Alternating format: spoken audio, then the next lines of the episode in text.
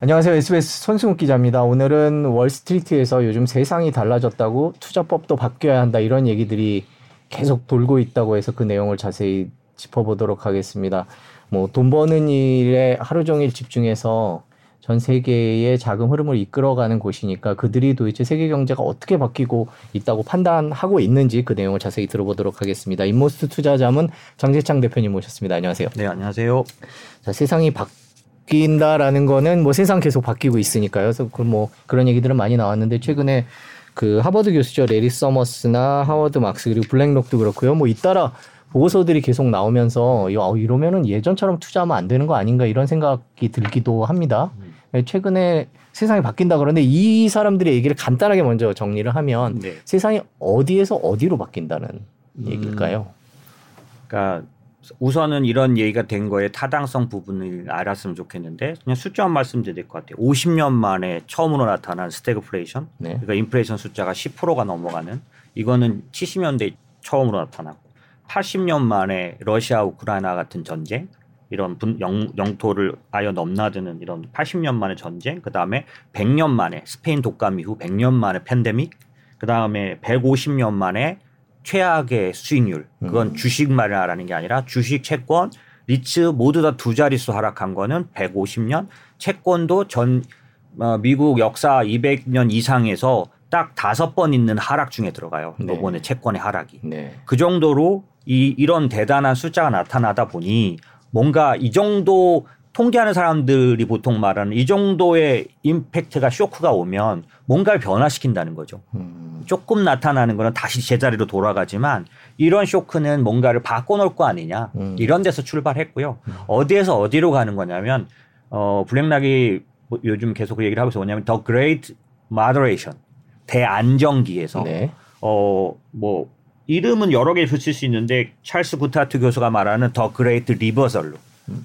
대안정기라는 개념은 뭐냐면 어, 금리나 모든 성장이나 물가나 이런 게 전체적으로 이십 년 동안 아주 안정돼. 아, 안정적인 시기. 예, 그리고 네. 특히 여기서 방점은 금리입니다. 음. 금리가 물론 인플레이션이죠. 인플레이션이 낮았기 때문에 사실 웬만한 성장이 나타날 때는 상당한 성장으로 나타났고 왜냐하면 성장이 나타날 때 인플레이션도 같이 나타나면 그걸 막는 거고 그다음에 인플레이션이 너무 심하게 안 나타났기 때문에 금리 저금리를 유지할 수 있었고 저금리가 유지되니까 주식 채권 이런 것들에 대한 투자가 굉장히 좋았다.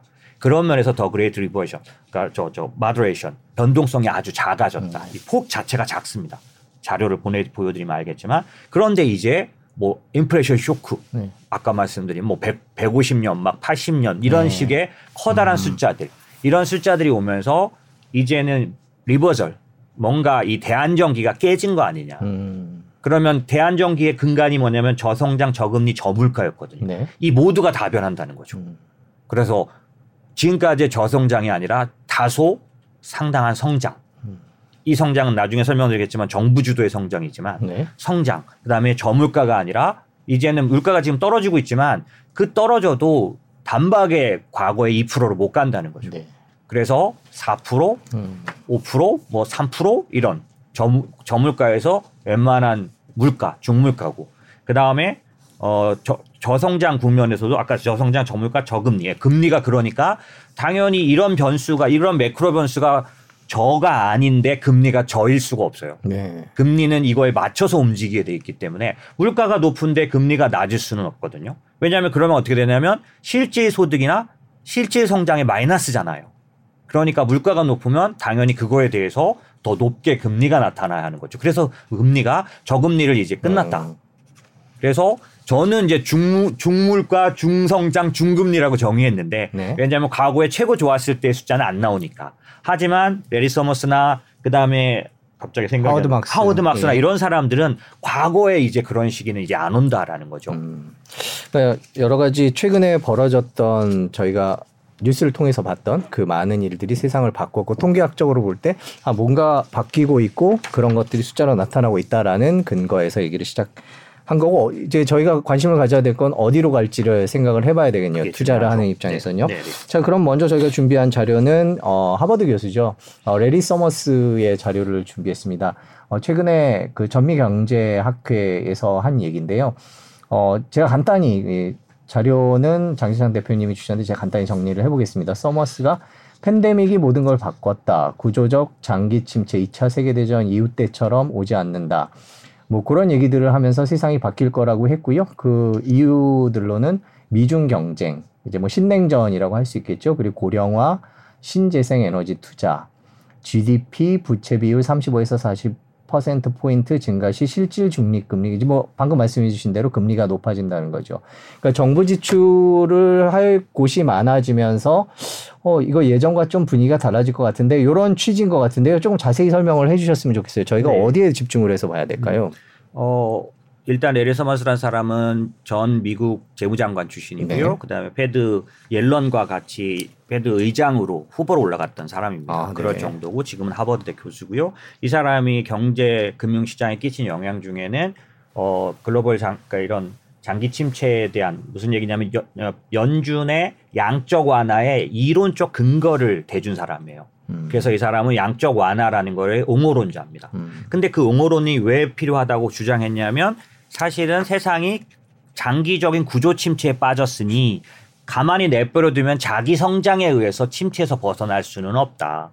이 침체를 벗어나는 길은 양적 완화와 같은 저금리에 대한 혹은 돈을 푸는 이런 정책으로만 침체를 극복할 수 있다고 주장했기 때문에 그 사람이 현상을 말할 때 secular stagnation이라 그래서 구조적 장기 침체라는 현상을 계속해서 설파해 왔고 너무나 이제 타당한 그런 평가였기 때문에 오래도록 이론적으로 근간을 가져왔던 건데 놀라운 일은 이 사람이 요번에 그 리젠에서 예, secular stagnation is over라고 분명하게 말해버렸기 때문에 저도 깜짝 놀랐어요. 음. 저도 오랜 동안 근 십 년 동안 강의라든지 이런 데서 이 사람 얘기를 너무 많이 했던 사람이라서 네. 그 왜냐하면 투자를 해야 된다는 때에 했을 때 이 사람이 근간이 굉장히 좋았거든요. 근데 네. 이 사람이 끝났다고 하니까 저는 이제 놀란 게 뭐냐. 뭐야 이제 투자 끝났단 얘기인가? 음. 이제는 정말 좋은 투자 할 수 없단 얘기인가? 이런 얘기가 들어서 제가 그냥 그, 그, 그 주말에 그냥 탐독할 수밖에 없었거든요. 음. 근데 이 사람의 주장은 뭐냐면 사실상 주장은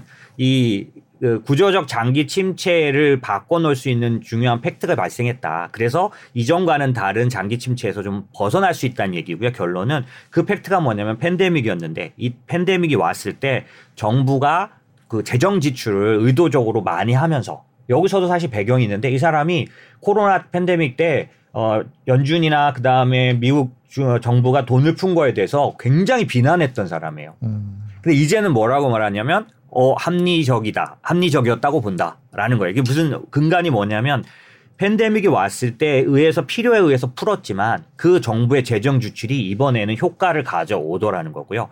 이 정부의 재정 지출이 어떤 결과를 가져왔냐면 다소의 성장을 앞으로 만들어낼 수 있다. 아까 왜 장기 침체라 그랬잖아요. 네네. 침체란 말은 성장하지 않는다라는 의미와 같거든요. 네. 그래서 그럼 이, 이 사람이 말한 장기 침체가 끝났다면 무슨 얘기냐? 침체에서 벗어난다는 거고 그 벗어나는 계기가 어디서 왔느냐?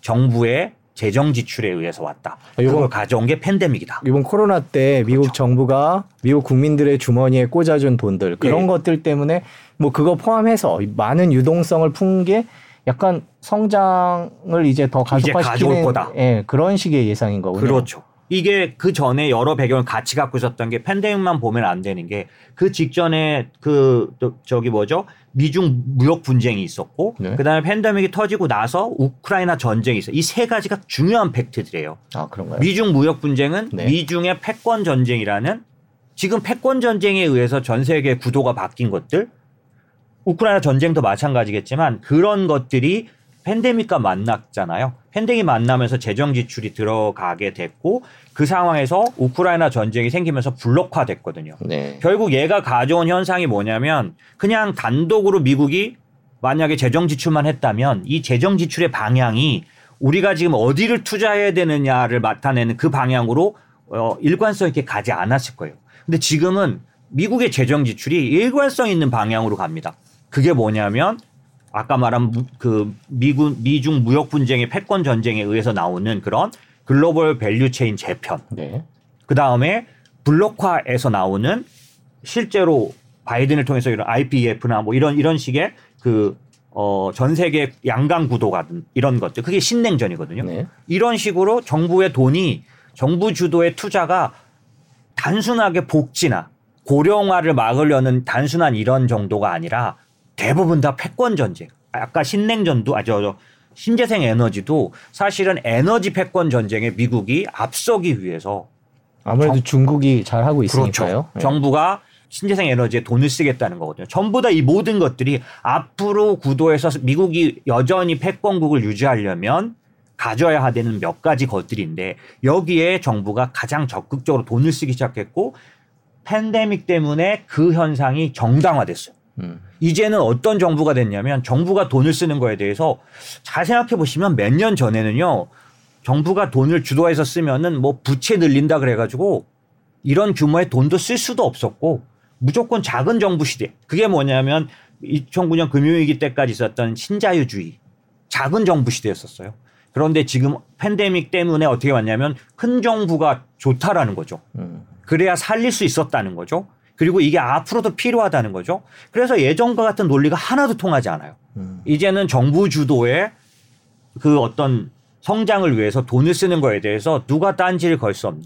물론 지금 미국이 공화당과 민주당 특히 공화당에 약진을 하고 있는데 과거에 그 티파티 이런 쪽들이 들어오면서 부닥쳐서 저는 지금 미국의 유월 달 정도 되면은 부채 한도 때문에 아마 큰 문제가 생길 수 있다고 보는데 그거 파국으로 올지는 않을 거예요. 물론. 하지만 지금 올라오는 공화당의 그런 극단적인 흐름들이 메카시하고 만나면서 될 수는 있는데 하지만 전체적인 흐름은 정부가 뭔가를 해야 한다는 거에 대해서 다 인정하는 분위기라는 거죠. 그럼 이런 분위기가 팬데믹이 생기면서 다 만들어졌기 때문에 이제 팬데믹이 끝난 이 시점에서 어디를 경제를 어떻게 끌고 갈 거냐 했을 때 과거보다 훨씬 더 정부가 돈을 많이 쓰는 그런 음. 시대가 온다는 거죠. 음. 레리 서머스가 말하고 있는 구조적 장기 침체에서 벗어날 수 있게 된 이유가 뭐냐. 정부가 돈을 많이 써서 아까 부채 비율 말하잖아요. 부채 비율이 지디피 대비 뭐 삼십 퍼센트 정도 이렇게 증가하게 되면 중립금리가 올라간 효과가 있다라고 말하는데 이건 금리 얘기를 하려고요 한 거고요. 어쨌든 부채 비율이 팬데믹 전에는 백 퍼센트 정도였었어요 미국이. 지금 백이십칠 퍼센트 정도 됩니다. 그냥 기본적으로 팬데믹 지나면서 삼십 퍼센트 정도 증가했잖아요. 근데 이런 일이 앞으로 고령화라든지 신재생 에너지에 관련된 미국의 주도권. 지금 환경을 앞세우고는 있지만 결국 그 뒤에는 뭐가 있냐. 에너지 패권을 잡아보겠다는 거예요. 왜? 과거에 에너지 패권 누가 잡았는데? 오펙이 잡았었어요. 네, 석유 생산국들이 잡았어요. 네, 그래서 미국이 오펙을 조정해서 세계를 지배를 하긴 석유를 지배했죠. 왜냐하면 그게 페트로머니라는 거잖아요. 어, 당연히 오일머니를 미국이 잡긴 했었습니다. 하지만 본인이 주인은 아니었죠. 이제는 본인이 주인이 되겠다는 건데 이거에 있어서 유럽도 지지 않겠다는 거예요. 그래서 유럽도 지금 신재생 에너지 선언을 하고 있고 중국이 그럼 가만히 있느냐면 중국도 여기서 패권을 놓칠 수 없다는 거죠. 그러니 앞으로 가만히 있어도 에너지 패권 전쟁인데 이걸 정부의 돈으로 하겠다는 겁니다. 지금. 그리고 아무도 그걸 반대할 명분이 없어요. 왜? 팬데믹에 의해서 사람들의 바, 생각이 싹 다 바뀌어버린 거죠. 음. 그러다 보니까 이런 정부 주도의 거대한 재편 아까 저는 가장 큰 재편이 밸류체인 재편이 나올 거라고 생각하는데 이렇게 해도 엄청난 돈을 쓸 거니까 그렇게 되면 다 부채 아닙니까? 그 부채가 한 삼십 퍼센트 올라갈 거라는 거고 부채가 올라갈 때 기본적으로 그 부채에 의해서 따라가는 현상이 금융시장의 금리와 물가와 이런 것들을 가져올 거라는 게 레리 서머스의 얘기예요. 그런데 그게 그렇게 되면 우리 지금까지는 그레이트 머더레이션이었으니까 저금리 저성장 저물가 시대만 살았으니까 어 이게 뭐야 높아진다고 두려워만 하는데 레리 서머스는 그렇지 않다는 얘기를 하는 거예요. 이 차 세계대전 이후에 갑자기 세계 전쟁에 의해서 생긴 수요가 폭발하면서 이 차 세계대전 이후에 미국의 호황을 갖고 왔거든요. 이십 년 네. 동안. 레리 서머스는 그런 식의 호황이 이제 올 거기 때문에 구조적 장기 침체는 끝났다라고 선언하는 거거든요. 그래서 그런 측면에서 지금 말씀드린 대로 이 어, 이 큰 변화를 가져오는 그 팩트가 레리 서머스가 볼 때는 상당한 호황을 가져오는 사실 그 안에 들어가서 읽어보면 그렇습니다. 음. 내용들을 보면은. 음. 그리고 현상적으로 하지만 금융시장에서 우리가 참고해야 될 거는 이제 투자는 사람들은 잘 모르지만 저성장 국면이었기 때문에 저금리여서 투자가 잘 되긴 했어요.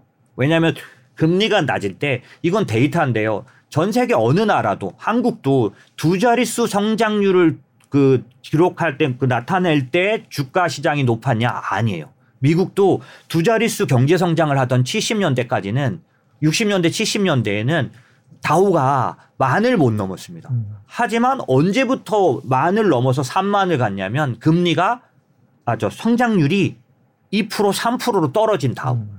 두 자릿수가 아니라 아주 낮은 한 자릿수가 된 다음에 주가는 거의 수직으로 상승했거든요. 결국 우리는 주가의 함수를 뭘로 읽냐면 성장이 아니라 금리라고 읽습니다.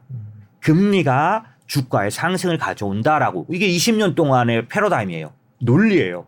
그래서 금리가 이번에도 미국 시장이 금리 인하를 전제로 오르고 있죠. 그래서 오늘도 제레미 시갈 같은 사람은 뭐라고 말했냐면 만약에 하반기에 금리 인하를 하지 않으면 미국 시장은 더 오르지 못한다. 이렇게 말하는 이유가 금리가 낮을 때 주가가 올라간다는 게 패러다임이었다면 레리 서머스는 이제 바뀐다는 겁니다.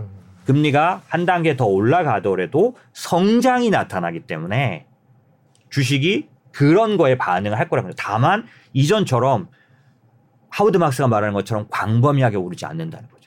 금리가 낮을 때는 극단적으로 오르고 광범위하게 오르는데 성장이 나타나는 또 중금리 정도가 될 때는 오르는 건 오르는데 성장에 참여한 기업은 오르는데 성장과 관련된 채권은 오르는데 모두가 오르진 않는다는 거죠. 지금 사실은 핵심적인 건 레리 서머스도 변화가 오는데 두려워 두려워만 해야 하는 재앙적인 변화는 아니다. 하지만 달라진다는 걸 알아야 한다라는 얘기인 거죠.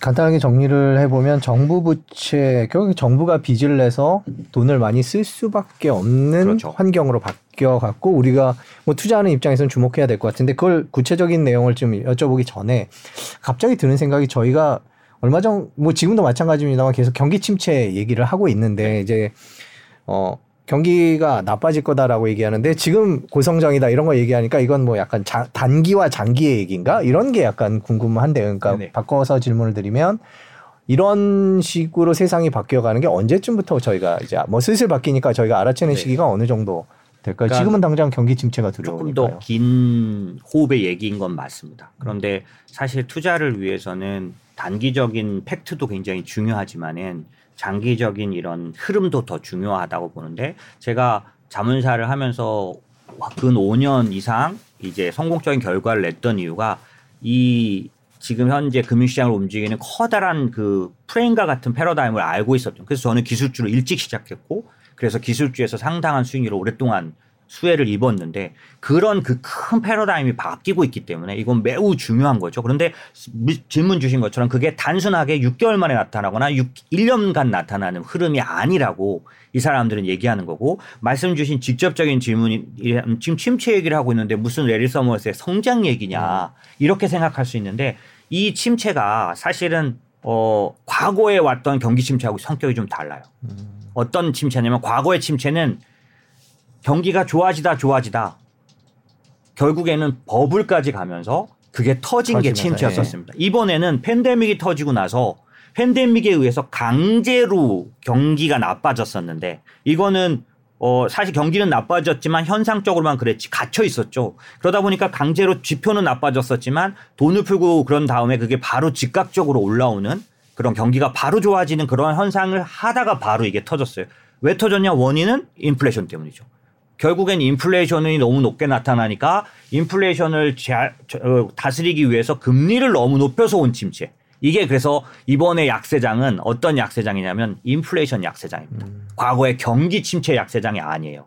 그러니까 지금 말씀 주신 어, 이거 지금 경기 침체인데 라고 하면 사실 이 침체는 인플레이션과 연관된 침체입니다.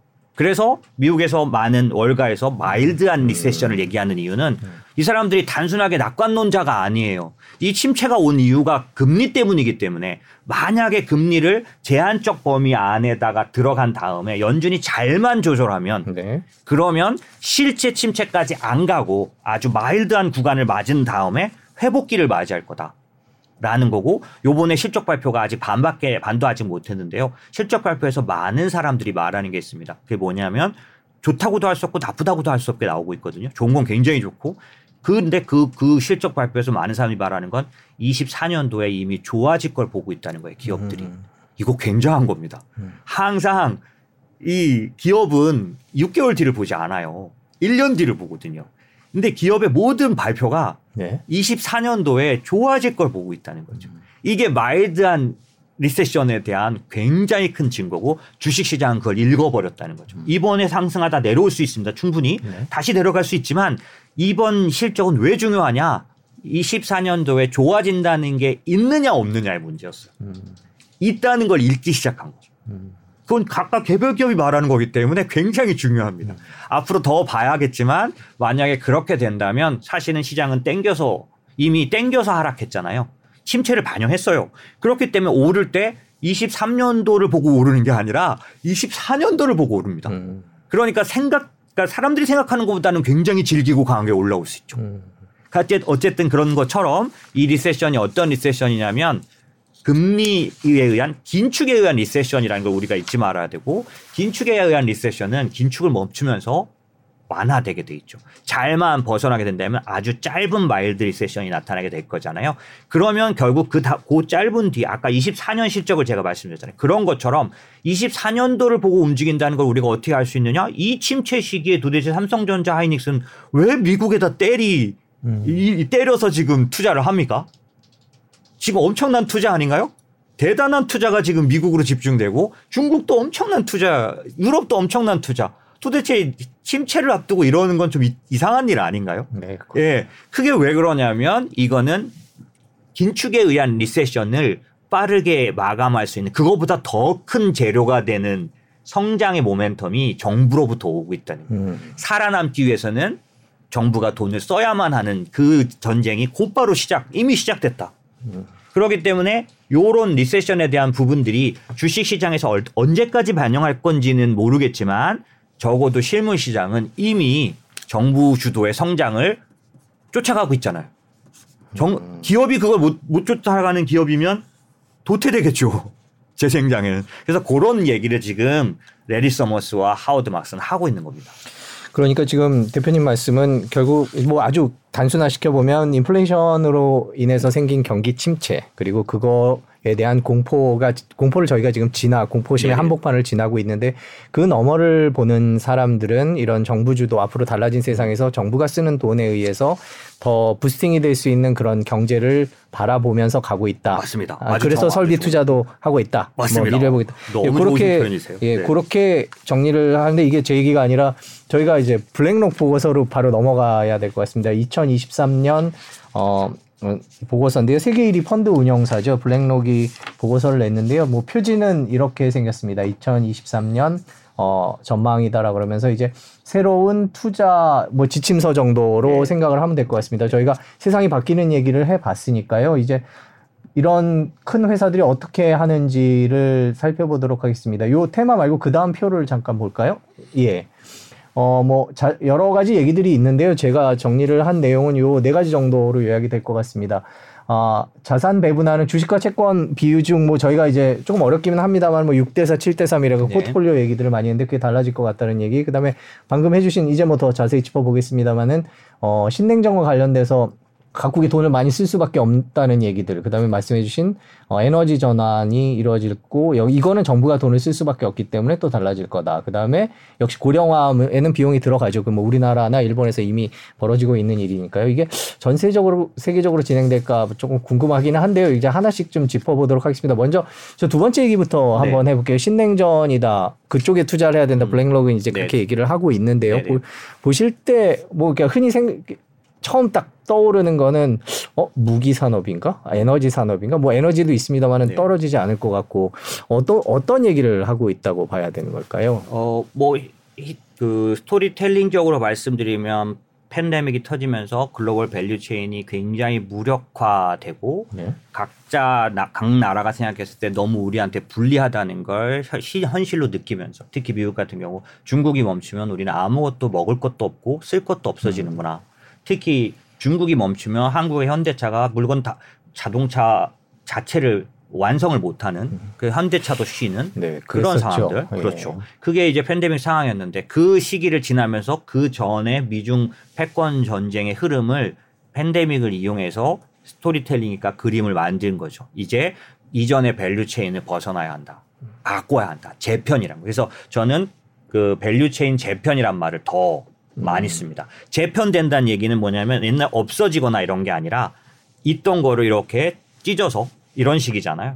그래서 미국에도 중국과 대만과 한국에 있던 반도체 생산시설이 골고, 올곧이 그대로 생기도록 중국이 중심으로 가져갔던 전기차 생산시설이 미국에도 그대로 만들어지도록, 심지어는 바이오 관련해서도 모든 바이오 기술조차도 원래는 인도와 한국에게 씨디엠오라 그래서 생산을 엄청나게 위탁했던 미국이 함부로 생산하지 못하도록 규제하면서 중국이 바이오 기술을 전혀 터치해서 제조하지 못하도록, 그래서 미국의 그런 것들에 대한 생산시설을 만드는 그런 것들이 다 밸류체인이란 게 뭐냐면 어떤 물건들이나 부품들은 어디서 생산해서, 그러니까 이거는 사실 최적화죠. 그 물건을 만들기에 가장 인건비와 모든 것이 최적화되어 있는 데서 만들어서 물류적으로 최적화된 곳에 모여서 조립되고 이게 운반되는 그런 구조였다면, 지금은 그런 생산성이나 효율성 논리를 부인하고 그게 아니라 미국에다 해야 한다, 미국에 다 있어야 한다, 이런 논리로 바뀌는 겁니다. 그럼 어떻게 되냐면 당연히 최고로 싸게 최고로 적은 단가로 만들 수 있었던 거를 미국에서 하려니 단가가 올라가고 원가가 올라가고 안 되는 게 생기는 거죠. 강제로. 그래서 파워를 사용해서 거기다 넣어, 만들어, 들어와 라고 하고 있는. 그러고 해서 세금 혜택, 그다음에 국방수권법 같은 것까지 사용을 해서 미국에다 만들어내니 이게 얼마나 비효율이냐는 거죠. 이 비효율이 만들어내는 어, 이중적인 성장. 왜 이중적이라고 합니까? 중복적인 성장이냐면 한국에도 반도체 공장 그대로 다 있습니다. 근데 미국에서 똑같이 또 하나 만들어야 돼. 음. 중국에도 있는데 미국에도 만들어야 돼. 유럽에도 있는데 미국에도 만들어야 돼. 유럽에도 또 만들어야 돼. 그러니까 예전에 제가 그런 얘기했는데 반도체 장비, 소부장 시간차를 두고 뒤에 올라가겠지만 나중에 보면 장비는 여기저기 다 들어가거든요. 아, 네. 그렇지 않겠습니까? 그래서 인텔은 다 할 순 없잖아요. 그런 것처럼. 그런 식으로 시간차를 둬서 먼저 올라가지 않을 뿐이지 미국에다 유럽에다 다 똑같은 체인이 생기는 거기 때문에 이거는 엄청난 중복 투자, 과잉 투자입니다. 사실은. 그 중복 과잉이 일어나는 이 년에서 삼 년 동안은 호황을 누리게 된다는 거죠. 아, 이게 들을 때는 비합리적인 것 같지만 각 국의 이해관계를 위해서는 그렇게 질 수밖에 없고, 그러기 위해선 투자가 이루어질 수밖에 없으니까. 그렇죠. 그렇죠. 뭐 호황이 일어나긴 하겠네요. 그렇죠. 왜 그걸 우리가 알 수가 있느냐. 유럽에 있는, 유로존에 있는 전통적인 세계 중립국가가 네. 나토 바로 가입했어요. 음. 이게 무슨 얘기냐. 방위비를요. 지디피 이 퍼센트를 지금까지 과거에 소련이 무너지고 중국이 더블유티오에 가입하고 이 이후 이 몇십 년 동안 거의 이십 년 이상, 그러니까 이천 년도부터니까 이십 년 이상 동안 쓰지 않았던 방위비. 이거 로코프 교수는 뭐라고 말하냐면 피스 디비든, 평화 배당이라고 부를 정도. 음. 무슨 말이냐면 냉전이 아니기 때문에 국방비에 쓸 돈을 각 나라가 복지비에 썼다는 거예요. 아. 왜? 전쟁 안 해도 되니까. 진짜로 심각하게 그랬다는 게 어떻게 알 수 있냐면 바로 러시아가 전쟁 일으키고 나니까 모두가 바닥을 보는 거예요. 유럽의 나라들이.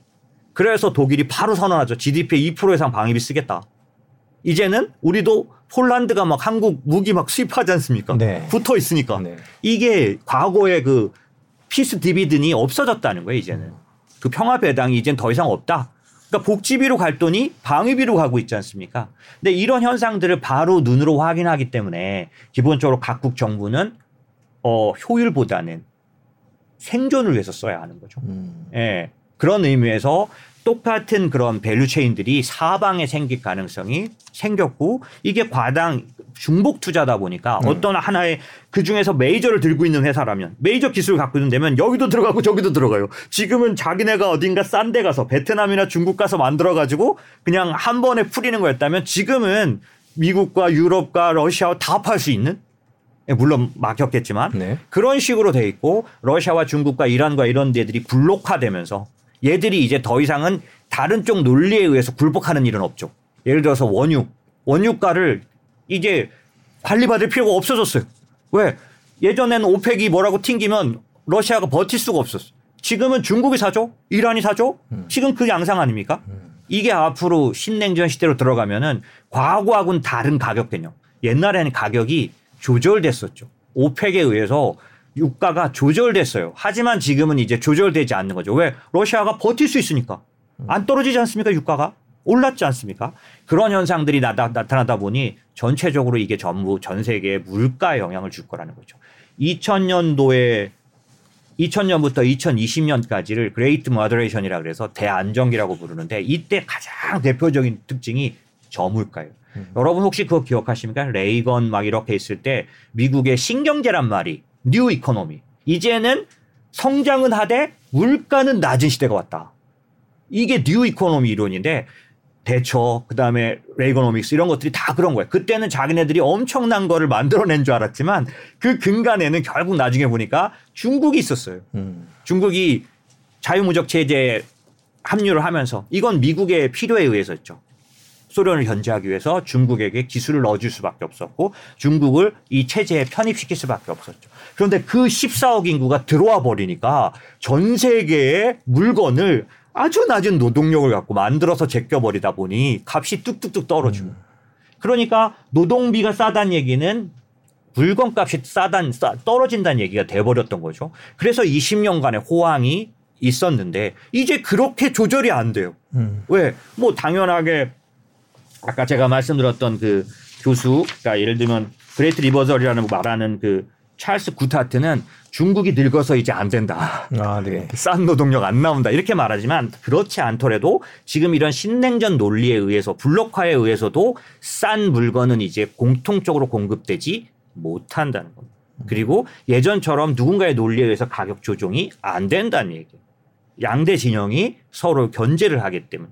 그러니 에너지도 마찬가지일 거고 앞으로 유로, 그, 유로존이, 유럽이 요번에 러시아에게 당한 거를 어디, 어느 나라가 안 당하리란 보장이 없기 때문에 유럽도 미친 듯이 에너지에 대해서 투자하고 독자 생존하기 위해서 할 거라는 거죠. 그럼 그러는 동안 당장의 경제 논리는 좀 뒤로 미루게 돼 있지 않습니까? 음. 그럼 이 정부가 극단적으로 성, 이, 투자하는 이 투자가 아까 말한 중복 투자다 보니 글로벌리 나타날 가능성이 충분히 있는 거죠.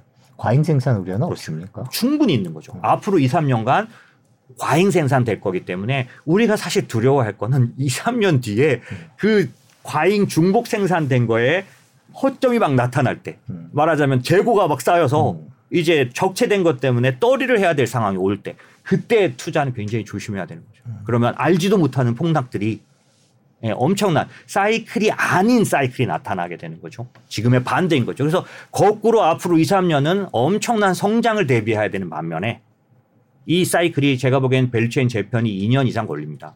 그렇겠죠. 뭐 공장 짓고 네. 생산하는 네. 게 뭐 순식간에 네. 뚝딱뚝딱 되지 않을 테니까요. 이십사, 이십오, 이십육 정도까지를 볼 수밖에 없는데요. 사실은 전 이십오 년까지를 보고 있는데 이 이십사, 이십오 년은 상당한 성장의 해가 될 거다. 물론 전체는 아닙니다. 아까 음. 말한 정부 주도의 산업에 한해서. 음. 그러니까 앞으로는 정부 주도의 산업이라는 거에 관심을 극히 높여야 되겠죠. 지금 해주신 말씀 냉전을 바탕으로 한 여러 가지 얘기들인데 뭐 복잡해서 이렇게 되면 투자를 하는 입장에서는 어디에 투자를 해야 될까 약간 헷갈리기도 하는데 말씀해주신 거에서 떠오르는 것들을 제가 적어봤을 때는 이제 반도체라든지 뭐 방산이라든지 그리고 에너지 같은 약간 뭐라 그래야 될까 귀한 것들 예, 그렇죠. 이제 그런 예. 것들 각국이 탐내는 것들 그렇죠. 예, 서로 양 진영에서 갖고 싶은 네. 것들에 대한 투자를 말씀하시는 건가라는 생각이 얼핏 지나갔거든요. 네.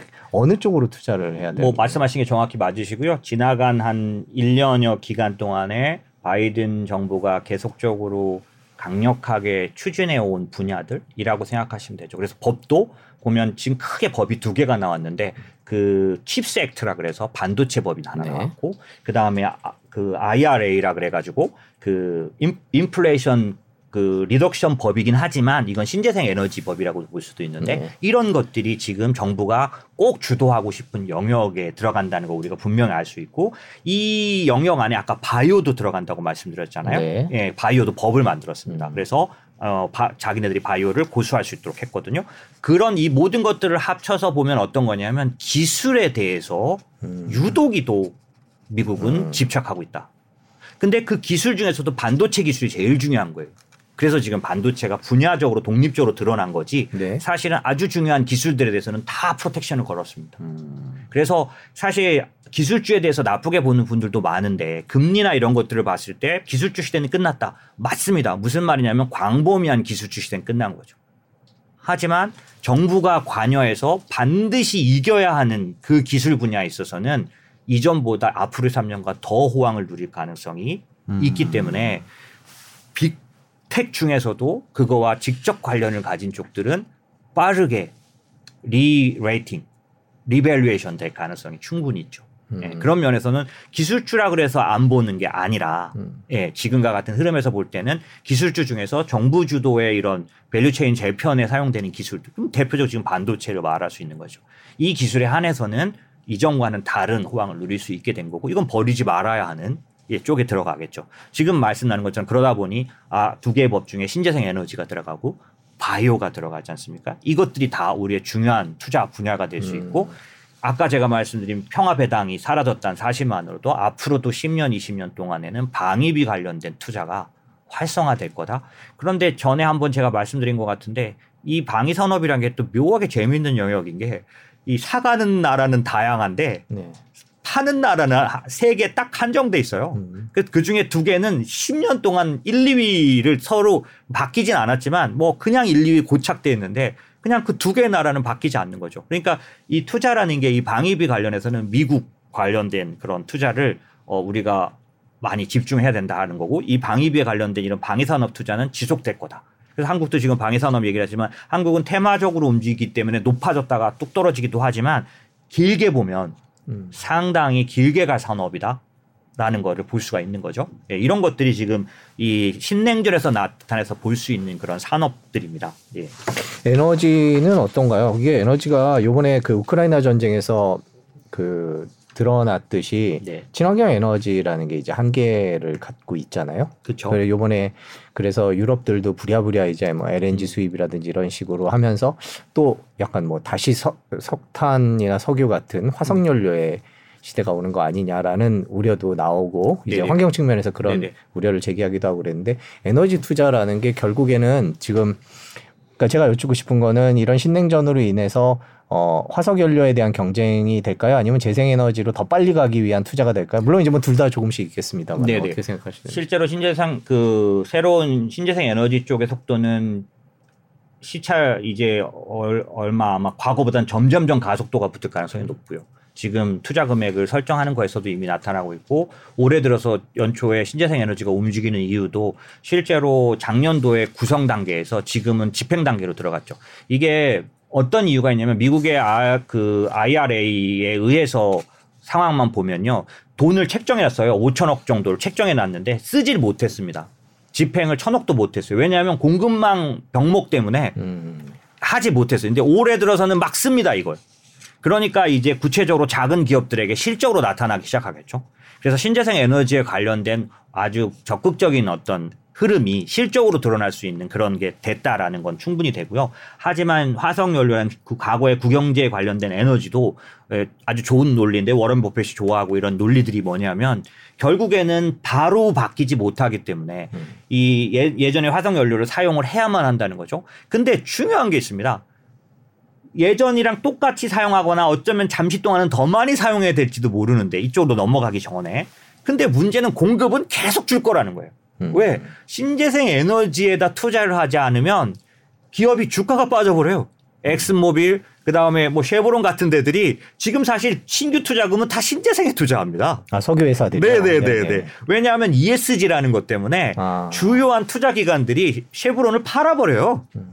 니네 친환경 쪽에 투자 안 하면 우리는 너희 주식을 갖고 있지 않겠어. 네, 블랙록 같은 데들이 대표적인 데죠. 네. 그러다 보니까 할 수 없이 투자금의 거의 대부분을 신재생 에너지에 써야 하니 음. 돈을 안 내니 공급이 늘까요, 줄까요? 음, 당연히 줄죠. 네. 그러니까 공급은 주는데 수요는 어때요? 아까 당분간 더 높아질 수도 있다고 말씀드렸잖아요. 변화되는 동안에. 그럼 수요는 높고 공급은 주니까 가격은 어떻게 될까요? 오를 수밖에 없는 거 아니겠어요. 음. 유가가 일정 부분까지 뚝 떨어지지 않을 거라고 보는 논리 중에 하나고, 그렇기 때문에 유, 과거처럼 고원유 유가에 대한 투자는 안 맞지만 유, 유가에 대한 투자는 어느 정도 일리가 있어서 저는 전에도 그래서 말씀드린 것처럼 유가가 올라간다는데 투자하지 말고 유가가 일정 수준 이상만 머물면 배당금이 칠 퍼센트 팔 퍼센트 나오는 투자를 하십시오. 음. 왜냐하면 제가 보기에는 칠십 불 아래로 내려갈 일은 없을 것 같습니다. 요번에도 내려갔다가 왔는데 팔십 불대에서 지지를 받고 다시 올라왔죠. 그러니까 이런 것처럼 기본적으로는 제가 보기엔 육십 불, 칠십 불 정도는 지킬 만한 일시적인 건 아닐 수 있어요. 왜냐하면 만약에 이게 지금 긴축이 멈추고 인플레이션 떨어지니까 완전히 시장이 전환될 때는 사람들이 유가 투자해서 쉐보론 팔아갖고 딴 걸 사지 않습니까? 네. 그러니까 일시적으로 떨어지는 것 같이 보이지만 중요한 바로미터는 유가예요. 음. 예. 그래서 아까 제가 말씀드린 유가와 관련된 직접 투자는 일정 부분 분위기가 바뀔 때 떨어지는 거를 감수해야 되겠지만 저는 그렇게 해서 그랬기 때문에 그 투자는 지금 하기는 어렵고 거꾸로 제가 지금 충분히 기다렸는데 유가는 일정 부분 제가 음. 말씀드린 걸 나타내니까 유가가 일정 부분 유지될 때는 배당을 많이 나오는 엠엘피 같은 것들을 하시라고 제가 말씀드렸던 이유는 그런 이유죠. 그래서 그런 식으로 저는 기존 화석연료에 대한 좋은 의견을 가져야 한다라고 하고 있는 거죠. 예. 네, 그렇군요. 저희가 이제 첫 번째 바뀌는 세상에서 신냉전 얘기를 해봤고요. 아까 그 표를 잠깐 다시 보면요. 네. 그 다음에 이제 에너지 얘기도 저희가 했습니다. 에너지 얘기도 지금 블랙록에 있는 보고서 중에서 에너지 얘기도 했고 이제 고령화 얘기를 조금 해봐야 될 것 같습니다. 네. 세계가 고령화되고 있다라는 내용이고요. 블랙록은 그렇기 때문에 그거와 관련돼서 역시 정부가 지출을 많이 해야 될 거니까 그거와 관련된 투자를 해야 된다. 최근에 씨엔비씨에서는 뭐 고령화와 관련된 이티에프가 나왔다는 기사도 네. 있더라고요. 제가 뭐 들어가서 보니까 뭐 그 안에 이티에프가 보유하고 있는 회사 이름이 그렇게 낯설지는 않던데요. 네, 보니까 별로 변별력은 예, 없어요. 예, 변별력은 없어. 아직은 지금 그러, 그렇게 보이던데요. 어떻게 보십니까? 고령화에 대한 투자. 어, 결국에는 지금 글로벌 매크로에 가장 영향을 크게 끼치는 결정 동인이 뭐냐라 뭐라고 보느냐의 차이인데 저는 인구로 보는 사람이거든요. 네. 그래서 아까 레리 서머스가 말한 것처럼 일시적으로는 장기 침체가 이제 사라지고 일정한 성장과 금리, 금리와 물가가 나타날 수 있지만 저는 여전히 앞으로 몇 년 뒤에는 또다시 저물가, 저성장, 저금리로 갈 거라고 보는 이유가 인구 때문인 거죠. 음. 그래서 지금 이 인구가 가져올 수 있는 영향력 중에서 결국에는 어, 고령화되면서 전 세계가 늙어가니까 늙어가면 나타나는 현상이 있는데 그게 뭐냐면 어, 노동력이 줄어들면서 기본적으로 어, 예전에는 저성장으로 나타났었는데 이게 어, 일정 부분 동안은 일정 부분은 어, 해소가 안 되다 보니까 성장이라 그다음에 물가나 이런 부분에서 지금 나타난 레리 서머스나 이런 사람들이 말하는 것처럼 어, 과거와 같은 실업률이나 이런 걸로는 가지 않, 않으면서 일정한 어떤 임금은 유지될 거다. 왜냐하면은 활동 인구 자체가 줄어들기 때문에 뭐 이런 이론들을 갖고 있는 거죠. 근데 이런 이론들 때문에 어 고령화되는 거를 어느 정도 반영을 했을 때 어떤 패턴이 올 거냐 중에 첫 번째 우리가 투자와 관련해서 볼 수 있는 패턴은 뭐냐면 팬데믹에 의해서 엠지만 향유하던 그런 그 어떤 문화 패턴이 오십 대, 육십 대까지 일반화된 것들이 많아요. 음. 예를 들면 유튜브 같은 것도 그런 현상 중에 하나일 것 같습니다. 이제는 어떤 이런 에스엔에스 같은 것도 과거에는 어떻게 보면 이걸 못 다루는 분이 많았다면 이번에 팬데믹을 통해서 모바일을 다루는 장년층들이 굉장히 많아지고 일반화된 거죠. 그러면 결국엔 무슨 얘기가 나오냐면 그 변화된 장년층에게 판매할 수 있는 제품의 그런 어떤 범위가 넓어졌다는 얘기잖아요. 음. 네. 예. 그런 식의 변화를 가져오기도 했는데 결정적으로는 어 참여 인구가 적기 때문에 임금이 절대로 어떤 임금 인플레이션이나 이런 게 죽어 떨어질 수 없다. 음. 그래서 인플레이션과 같이 갈 거다라고 음. 하는 이유들 중에 미국이 지금 그런 현상을 나타내고 있는데 어 경제 활동 참여 인구가 어 코로나 이후에 칠백만 정도가 사라졌는데 그 참여자가 근데 사실상 지금 일자리는 천만 이상 구인 형태가 이루어지고 네. 있거든요. 그러면 이 공백을 언제 채울 수 있느냐라고 봤을 때 고령화된다고 하면 채우, 계속 채울 수가 없게 되는 거죠. 음. 그러면 일정 부분은 항상 부족한 일자, 그러니까 부족한 사람이 되다 보니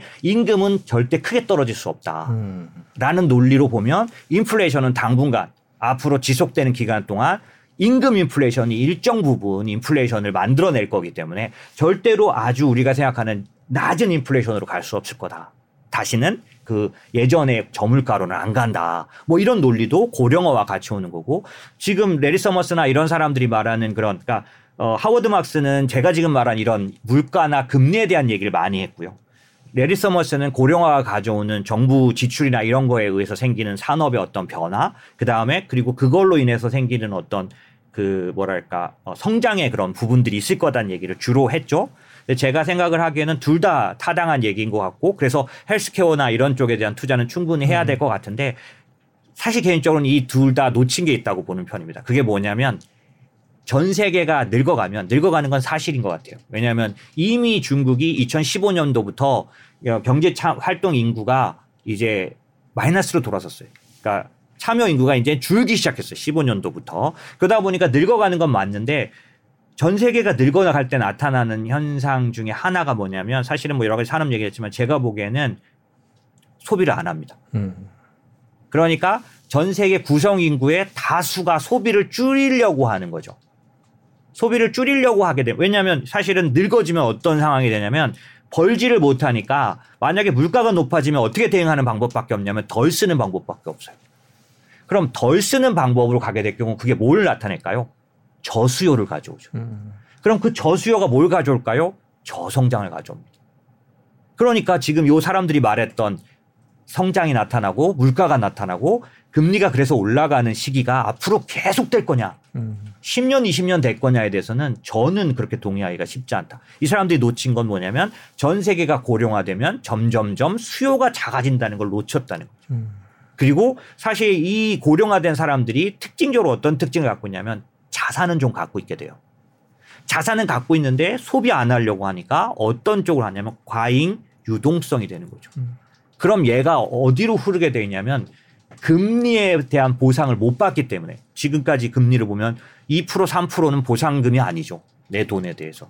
그러니까 어디로 가냐면 신기술로 갔습니다. 그래서 돈이 움직여서 빅텍을 만들어냈죠. 그래서 기술이 기술주가 올라왔던 거죠. 근데 이런 식의 기술주 상승은 앞으로도 왜?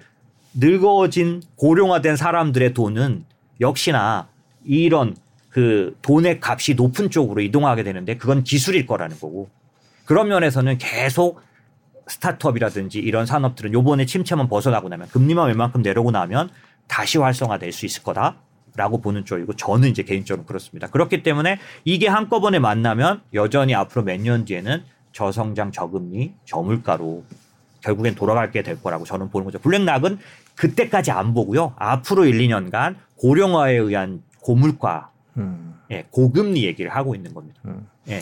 레이 서머스 교수나 블랙록이나 지금 다 말하는 시기, 그러니까 달라지는 세상, 지금까지 달랐던 고성장 시기라는 거는 이천이십사 년부터 한 이, 삼 년, 삼, 사 년 그 정도 기간을 그쵸, 지금 얘기를 그 정도밖에는 하는 거죠. 예, 볼 수가 없습니다. 뭐 그 이상의 뭐 세상이 그렇게 갈 거다라는 그런 취지는 아닌 거죠. 그러니까, 그러니까. 어, 사실 거기까지 말해도 여러 가지 변수가 있기 때문에 음. 그 그레이트 모더레이션이란 것도 지나고 나서 정의 내린 거니까 네. 예, 그러니까 그거는 뭐 너무 앞선 얘기고 최소한 앞으로 이 년 내지 삼 년을 지배할 수 있는 매크로의 법칙이 바뀐 것만큼은 받아들여야겠죠. 대표님도 개인적으로 투자 방향을 그러니까 이천이십사 년, 이십오 년, 삼 년, 사 년, 오 년 뭐 그런 식으로 가는 것이 맞다 그렇게 개인적인 의견을 저는 예, 바꿔야 된다고 보는 쪽입니다. 왜냐하면 아까도 처음에 서두에 말씀드렸지만 투자는 개별적인 그 스탁이나 본드를 어떤 대상을 그 피킹하거나 선택하는 것도 매우 중요하지만 전체적인 프레임을 이 투자의 그런 어떤 패러다임을 갖고 있는 게 굉장히 중요한데 저는 패러다임이 바뀌었다고 보는 쪽입니다. 앞으로 최소한 삼 년간은 이 패러다임에 의해서 왜 그거를 긍정적으로 이 레이 서머스나 하워드 막스처럼 저는 거장이 아니니까 그런 매크로적인 얘기를 하지는 않는데요. 자산 배분적으로만 제가 딱 말하자면 아니 채권이 주식만큼의 수익률을 낼 수 있는 절호의 기회가 왔는데 굳이 주식만 고집할 필요가 있나? 저보고 지금처럼 이런 때에 너는 주식이 먼저야 채권이 먼저야? 그럼 저는 주식이 먼저입니다. 당연히 왜냐하면 주식은 기대 수익률이 사실상 상당히 높죠. 음. 그런데 채권이 주식보다 더 위험을 덜 지불하면서 충분한 수익을 일정 여기서는 최대는 아니지만 네. 충분한 수익을 낼 수 있는 기회가 왔느냐 그것에 대해서 제가 흥분해서 말할 수밖에 없는 왜 백오십 년 동안 한두 번 있는 채권 손실이 나타났고 무조건 뭐든지 우리가 이렇게 생각해 봐야겠죠. 뭔가를 살 때 성공하려면 쌀 때 사야 되지 않겠습니까? 네, 그렇죠. 근데 그게 쌀 때라는 걸 판단하기가 쉽지 않아서 하도 계속 떨어지니까. 근데 이렇게 생각해 봐야 될 것 같습니다. 지금 국내에서 만약에 국내 이제 신용 문제들이 생겼었어요. 작년도 레고랜드 네. 터지고 이래서 그런지 그다음에 은행의 발행 그 조달 금리가 이제 조달이 좀 어려워져서 그런지 신한은행 채권 같은 것들이 한 오 점 오 퍼센트에 살 수 있었습니다. 지금은 좀 내려와 있죠. 네. 근데 이 이 금리, 신한은행과 같은 그런 신용도에 있는 그런 은행의 채권을 오 점 오에 살 수 있던 건 저는 어땠냐면 고객들한테 이, 삼 년 내에 못 볼 거예요. 네, 그렇죠. 그런 얘기죠. 네, 그렇군요. 저희가 이제 최근 월스트리트와 미국 경제계에서 어 이제 얘기가 나오고 있는 앞으로 어 세상이 조금 달라질 것 같다라는 내용을 짚어보고 있는데요. 그 대표님 말씀해 주신 거를 정 이제 이 내용을 가지고 저희가 투자를 하려면 말씀해 주신 걸 정리해보면 미국이 무슨 법을 만드느냐, 그러니까 정부가 돈을 어디에 쓰느냐를 우리는 앞으로 계속 봐야 될 것이고. 그렇죠. 근데 그걸 보니까 미국이 법을 다 만들어놨네요. 자기네 네, 그거 중요하다면. 그럼 예, 미국이 많은. 법 만드는데 투자하면 되는 건가요? 그렇죠. 갑자기 그거는 아주 단순하면 그렇지 않을까라는 생각이 좀 드는데요. 그렇죠. 저, 정부가 돈을 어디다 쓰겠다는 거는 굉장히 자세히 살펴보는 사람에게는 명료한 편입니다. 왜냐하면 어느 날 갑자기 딱 할 수는 없거든요. 계속적으로 법을 만들어서 길을 열어야만 돈이 갈 수 있으니까 법이 있어야 돈이 갈 수 있는 합법적인 허가가 되니까요. 그래서 그거를 보는 사람들에 의해서 그러니까 그 사람이라면 지금 굉장히 명료한 그런 투자에 대한 게 되어온 거죠. 사실은 몇 달 동안 제가 그런 얘기를 드렸지만 그게 별로 그렇게 두드러지 않았던 이유는 금리나 인플레이션이나 이렇게 하락 요인이 더 강력하게 반영됐던 거고, 만약에 여러분이 이제 어디가 오를까라고 하는 측면에서 바라보면 비교적 선명하게 찾을 수 있으세요. 음. 그리고 지금도 어떤 노이즈에 의해서 이게 막히고 있냐면 달러는 약해질 거고, 근데 미국을 투자하라고? 환율을 생각하면 미국을 투자하는 건 환율을 먼저 까지는 거 아니야?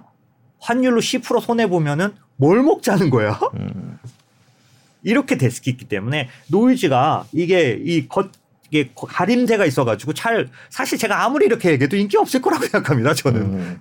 왜냐하면 지금 환율 생각하면 지금 천이백 원까지 떨어졌잖아요.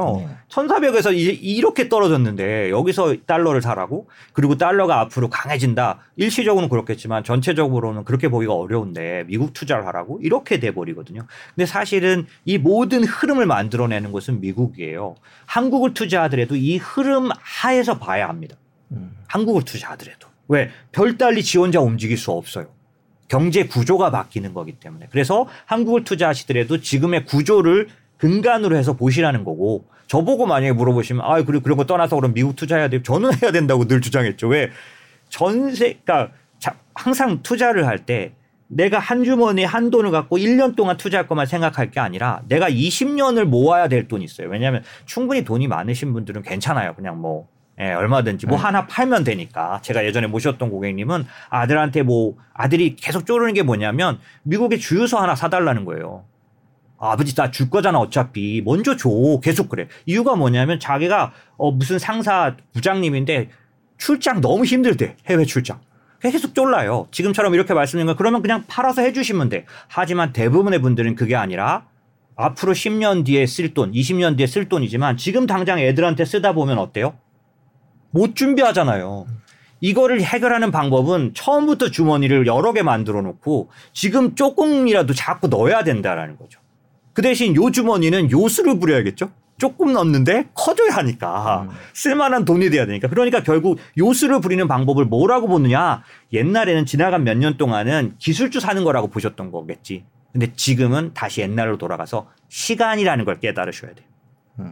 이 요술 주머니는 시간이 얘를 내가 뭐 달성하는 금액으로 만들어준다라는 제일 원칙으로 돌아갔다. 하워드 막스가 한번 기회 되시면 하워드 막스의 이 내용을 대시체인지라는 걸 꼭 보셨으면 좋겠는데 뭐냐면 네. 과거에 계속적으로 왜 그렇게 투자가 잘 됐었느냐를 쭉 설명해놨고 사람들이 가졌던 기대감은 어떤 거였는지 설명하고 있어요. 하지만 이제 그래서 하워드 막스가 무슨 용어를 쓰냐면 무빙워크. 무빙워크는 뭐냐면 공항 갈 때 네, 쫙 그거 자동으로 타면 네. 가긴 가는데 더 빨리 가잖아요. 지금까지 저금리가 무빙워크 역할을 해왔다는 거예요. 그래서 자기가 쉽게 성, 투자에 성공했다고 생각했지만은 아니라 앞으로 이제 무빙워크 없어진다는 거죠. 그런 측면에서 기본적으로 지금 말씀드린 것처럼 아까 제가 말씀드린 것처럼 주머니를 여러 개 만들었다고 생각했을 때 세상의 구도가 바뀌는 거를 반영하는 주머니들도 필요하다는 거죠. 그래서 만약에 그렇게 생각을 하면 길게 보는 투자에는 미국을 넣어야 합니다. 왜? 전 세계 금융시장에 주식시장의 오십 퍼센트를 미국이 차지해요. 그러면 세계가 글로벌 시장에 올라갈 때 미국을 갖고 있어야 같이 올라간다는 얘기고요. 한국은 어땠냐? 이천오 년도에 사백, 오백이었던 지수가 이천칠 년도에 이천으로 갔어요. 이 년 만에 네 배 올랐습니다. 그 이후로 이천, 이천칠 년도에 이천 갔는데 이천이십 년까지 이천이었어. 그 안에서 잘하는 분들은 계속 잘했지만은 일반 분들은 이천이었어요, 그냥. 그동안 미국은 어땠나요? 아홉 배가 올랐어요. 그러니까 어떻게 우리같이 일반인들은 올라가는데 올라탈 수밖에 없는 거 아니겠습니까? 안 올라가는 데서도 잘 골라내면 잘할 수 있지만 잘하려면 모르는 사람이 잘하려면 올라가는데 같이 무빙워크에 올라가야겠죠. 그런 측면에서 봤을 때 지금 앞으로 삼, 사 년은 채권도 해야 되고 주식도 이제 광범위하게 오르지 않고 기술주라고 다 오르지도 않고 이제 기술에 흥분할 때가 아니 그런 자산 배분이 이제는 왔다라는 거를 이 사람들은 이미 큰 인물들이다 보니까 상당한 자기 노력을 들여서 상세히 설명하고 있는 거고 저는 그걸 읽어보니 그냥 제 생각에 맞는 것 같다 이렇게 말씀드리는 거죠. 네, 그 아까 말씀을 해주셨는데 이제 저희가 투자에 대해서 뭐 타이밍 얘기하기는 좀 그렇습니다. 이천이십사 년에 요즘에 나오는 기업들이 이제 실적 가이던스가 이천이십사 년 긍정적으로 보는 경우가 많은데요. 네. 그렇다 그러면 지금 이천이십사 년이니까 주가는 보통 선행한다고 몇 달 선행한다고 그렇게 본다면은 어 이제 슬슬 터널을 지나고 있나 바닥은 네. 뭐 바닥이 어딘지는 지난 뒤에 알 수 있습니다만은 바닥을 지나고 있나 이런 생각들을 많이 하실 것 같아요. 네, 네, 네. 예. 그거에 대해서 개인적인 의견 어떠세요? 음, 우선은 저희 같은 이제 금융시장에 있는 사람들이 말하는 그런 걸로 말씀을 드리면 이 약세장의 바닥은 약간 이제 판별 법이 있죠. 근데 이번에 약세장의 이유, 베어마켓의 원인이 뭐였냐면 누가 뭐래도 인플레이션입니다. 네. 계속 말씀. 그러면 인플레이션 약세장의 바닥은 어떻게 판별할 수 있었냐면 전형적으로 기업 실적의 바닥보다 먼저 금리의 바닥이 나왔습니다. 네. 금리가 꼭대기를 치고 미국 그러니까 십 년물 금리가 이제 가장 높아졌다가 내려오기 시작하면 그게 바닥이었죠. 지금 저 자료들은 사실은 네. 저희가 지나간 한 이십 년 동안 굉장히 투자가 수월했다는 얘기를 한 거고요. 굉장히 네. 좋은 성과. 음, 네. 뭐 예를 들어서 아까 하워드 막스나 레서머스가 저성장 저금리 때문에 나타났다는 얘기 드린 거고 네. 지금 질문 주신 얘기는 뭐냐면 어, 지금 시장 다시 지금 시장만 보자면 지금 시장의 바닥은 어떻게 가늠할 수 있느냐라는 부분인데 인플레이션 약세장이 왜 바닥 판별법이 금리에서 오냐면 네. 과거 그러니까 보통의 그런 침체장은 어떻게 오냐면 기본적으로 그 경기 지표들이나 이런 것들이 나타나면서 신용 위기가 오고 그게 기업들에 관련돼서 영향을 주면서 기업 실적에까지 영향을 주는 그런 순서로는 가지만 예전에 제가 그 순서가 에이치 오 엠 이로 이렇게 나타난다고 말씀드렸는데 근데 어쨌든 그런 식으로 나타나는데 이 인플레이션 약세장은 특징이 뭐냐면 아직 경기가 완전히 나빠져서 침체에 빠진 게 아니라 너무 인플레이션이 높아서 강제로 중앙은행이 금리를 너무 올리는 바람에 무너진 장이잖아요. 그렇기 때문에 제일 먼저 뭐가 망가지냐면은 금리가 높아지는 거에 의해서 주식이 하락하는 게 먼저 나타나요. 네. 작년도가 그랬죠. 네. 그래서 작년 내내 몇 프로까지 올릴 건지 그런 동안 주가는 하염없이 내려갔어요. 나스닥 기준으로 삼십오 퍼센트 이상 빠졌습니다. 그런데 그렇게 의해서 하락을 했기 때문에 지금 시장에서는 무슨 얘기를 하냐면 그래 맞아 어찌됐든 지금 밸류에이션이라는 게 낮아질 수밖에 없는 금리에 의해서 내, 나, 피이가 조정을 했다면 이제 아직 한 번 더 조정이 남았어. 이천이십삼 년도에 상반기에 우리가 봐야 할 건 마이클 윌슨 같은 모건스탠리 사람이 주장하는 게 뭐냐면 항상 먼저 나빠진 그런 상태가 기업 실적으로 나와야 최종적으로 올라가는 거야. 음. 이렇게 말하거든요. 그래서 지금 전 선뜻 시장에 못 들어오는 이유는 뭐냐면 바닥이라고 아직 보지 않는 이유는 기업 실적이 기다려도 기다려도 최악이 안 나왔어요. 왜냐하면 작년 이 분기, 작년 삼 분기, 지금 작년 사 분기 계속 괜찮게 나오고 있는 거예요. 막 최악이 나와야 올라간다고 우리가 다 보고 있는데 그런데 제가 지금 무슨 얘기를 하고 있냐면 인플레이션 약세장은 반대입니다. 금리에 의해서 박살난 거기 때문에 네. 금리가 먼저 돌아서야 기업 실적보다 먼저 하락이 나타나는 거죠. 네, 저희가 네. 자료를 준비를 했는데요. 이 네. 자료죠. 한번 네네, 보시면은 네. 사실은 그 어, 지나간 칠십 년대 인플레이션 자료가 있는데 이 그 주식 시장의 바닥에서는 전부 다 십 년물 금리가 꼭대기를 찍고 네. 내려오기 시작하면서 에스 앤 피가 먼저 돌아서기 시작했어요. 네. 지금 보시면 이건 미국 십 년물 금리인데 네. 어, 지난번 시월 달에 사 점 삼이라는 최고 고점을 찍었고 네. 그다음에 내려왔다가 다시, 다시 좀 오르는 듯 했지만 네. 내려왔어요. 다시 내려왔어요. 그럼 얘를 좀 자세히 지켜보시자고요. 왼쪽 측면 최고 고점이 시월 달에 나왔는데 고점에서 네. 왼쪽을 보시면 어떠냐면 금리가 올라갔다가 내려오지만 다음번에 더 오르죠. 네. 내려왔다가 더 오르죠. 이게 우상향이라고 하는 네, 겁니다. 그러면 올라갔죠. 점점점 더 올라가는 패턴이죠. 그런데 꼭대기를 딱 봐서 시월 달에 고점을 딱 보면 올라갔다가 내려오는데 이번에는 지난번 저 고점보다 더 낮습니다. 네. 그죠? 고점을 뚫지 못하고 다시 그렇죠. 떨어졌네요. 그럼 요런 모습이 뭐냐면 이제는 우상향이 아니라 좌로 내려가는 이제 하향 패턴으로 돌아섰다는 게 저희들 금융시장 사람들이 볼 때 보통 패턴이고요. 저 얘기를 왜 드리냐면 지금 화면 보이고 계신 거죠?